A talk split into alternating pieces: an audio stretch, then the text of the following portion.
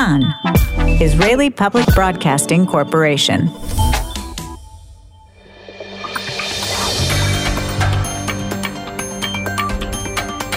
You are listening to the English language news of Kan, the Israeli Public Broadcasting Corporation. Good afternoon. It's 2 p.m. in Israel, Sunday, February 16th. This is Aryeh O'Sullivan with the top news at this hour. Three Israeli passengers on the Diamond Princess luxury liner under quarantine in Japan are confirmed to have contracted the coronavirus, and they are said to be showing mild symptoms. An infected couple were taken off their cruise ship and transferred to a hospital in Japan. A third person was reportedly still on the ship. Israel is sending a medical expert to accompany them through their treatment. The rest of the 13 Israeli passengers on the boat may be allowed to return to Israel if they are not infected, but they will be quarantined when they arrive. Speaking at this morning's cabinet meeting, Prime Minister Benjamin Netanyahu said that efforts were being made to return the Israelis, but that all steps were being made to prevent coronavirus from entering the country. Another 70 passengers on the ship were confirmed to have contracted the coronavirus overnight, bringing to over 350 the number who have been infected on the ship. One of the Israeli passengers on the ship told Kan that they are relying only on the media for information and that no one is telling them anything.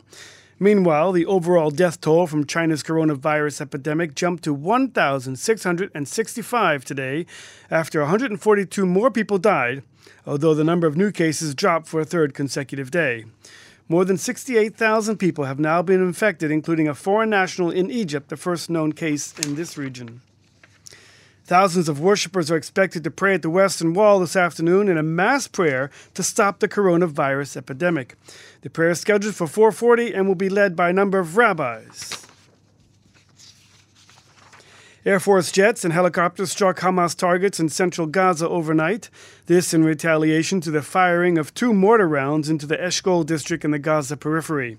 Israel also announced it was canceling a planned easing of the blockade on the coastal strip, which had initially included extending the fishing zone for Gazan fishermen, as well as allowing 500 merchants to enter Israel from Gaza.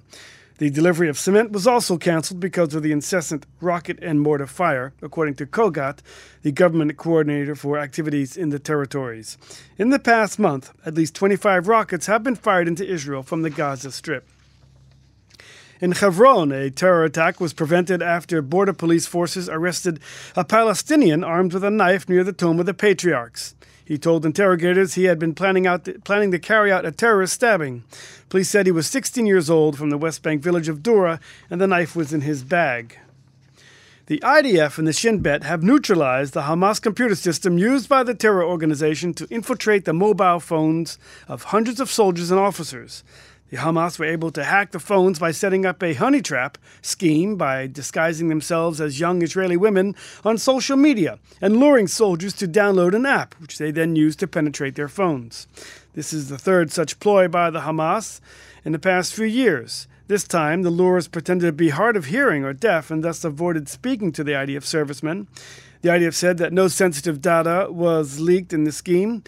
Soldiers are warned about such attempts by Hamas and other enemies and advised not to download suspicious apps or fall into the honey traps. The members of the Joint U.S. Israel Committee tasked with mapping in the areas which Israel would apply its sovereignty is ready to start working. This after both countries named their members.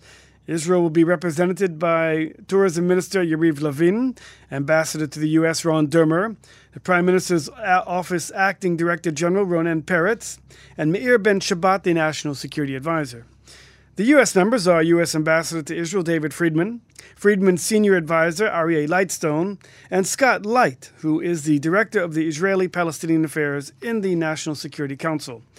Ambassador Friedman wrote on Twitter that he hoped the committee would begin work immediately. In election news, head of the Blue and White Party, Benny Gantz, has vowed to form a government without the joint list of Arab parties or with Likud leader Prime Minister Benjamin Netanyahu. In a media blitz last night, Gantz said that Netanyahu would move from his seat in the government to a place on the courtroom bench.